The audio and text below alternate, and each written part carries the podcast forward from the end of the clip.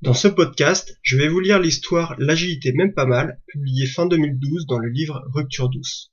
Dans ce livre, je raconte l'histoire d'une transition agile évolutive pour un projet ambitieux. Et avec cette histoire, j'évoque le Kanban, une méthode d'amélioration des processus pour aller vers du flux tiré. En tant que coach, j'avais un backlog de features, toutes les pratiques agiles et Kanban que je connais, pour ce projet. L'équipe ne pouvait pas les implémenter tout en même temps. Il fallait donc prioriser, implémenter quelques pratiques, quelques changements et voir leurs effets. Il faut accepter que toutes les pratiques ne soient pas mises en œuvre et constater que certaines n'apportent pas autant de valeur qu'on en aurait supposé. Prioriser au fur et à mesure de ce que l'on apprend du projet et de la valeur que les pratiques apportent. Le backlog n'est pas un outil du product owner. Il est aussi celui du coach lorsque le système à améliorer est complexe. C'est peut-être un peu frustrant pour le coach, et cela ne remet nullement en cause les valeurs des méthodes. Le problème n'est pas de savoir si on est full telle et telle méthode, mais de mettre en place les bonnes pratiques dans le contexte avec la bonne profondeur.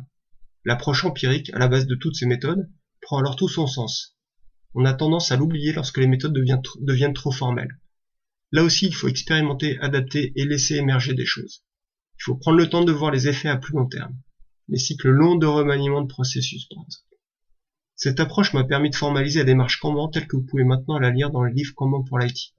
La posture du coach est peut-être celle d'un Sherpa, dans le bon sens du terme et pour continuer la métaphore de l'ascension. C'est un guide de montagne cherchant la bonne route pour l'équipe. Une direction claire mais adaptative, un porteur pour aider l'équipe à se hisser, et surtout un compagnon de route qui engage un dialogue permanent avec l'équipe, le management et le client. La vision est importante. Savoir dans quelle voie on emmène l'équipe pour générer de la confiance malgré un contexte incertain.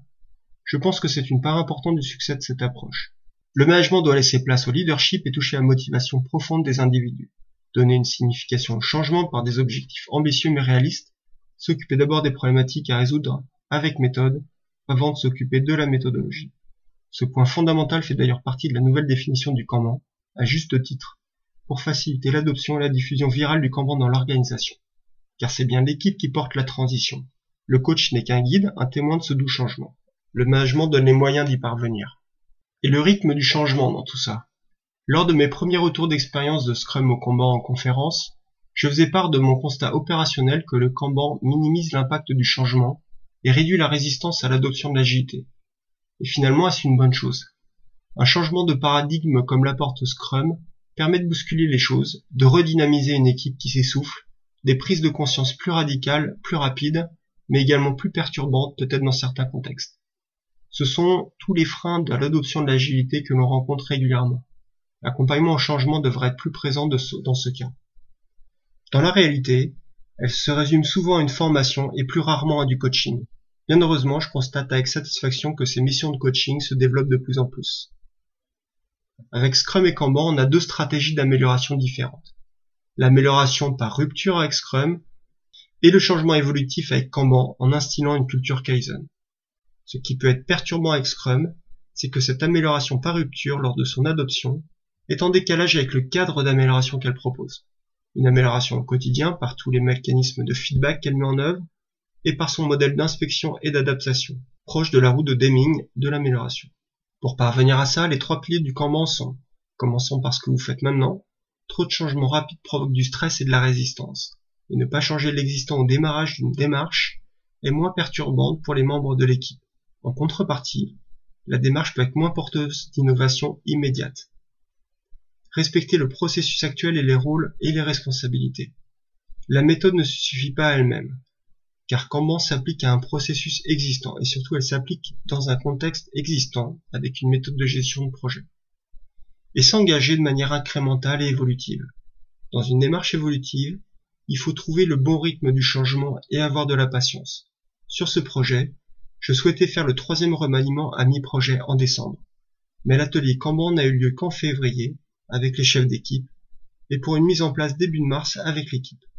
Il nous aura fallu près de trois mois pour passer de l'idée d'une amélioration à sa réalisation. Pourtant, il s'agissait d'une étape majeure dans l'amélioration visant à se rapprocher du flux tiré et permettant de passer de trois équipes spécialisées à une équipe plus intégrée. C'est évidemment très long, mais c'était le bon rythme à ce moment-là du projet. Il y a eu en tout quatre remaniements majeurs du système Kanban. Ces remaniements traduisaient le début d'un nouveau cycle d'amélioration. Chaque cycle apporte de la valeur en améliorant à la fois le système et la maturité de l'équipe. Le temps pour parcourir un cycle représente la capacité propre à l'équipe d'assimiler ce changement. Le management et le coach doivent accepter cela. Il n'y a pas de jugement autour de l'une ou l'autre de ces stratégies d'amélioration, en rupture ou évolutive, puisque les deux sont nécessaires pour innover. Mais là encore, une mise en contexte est à faire.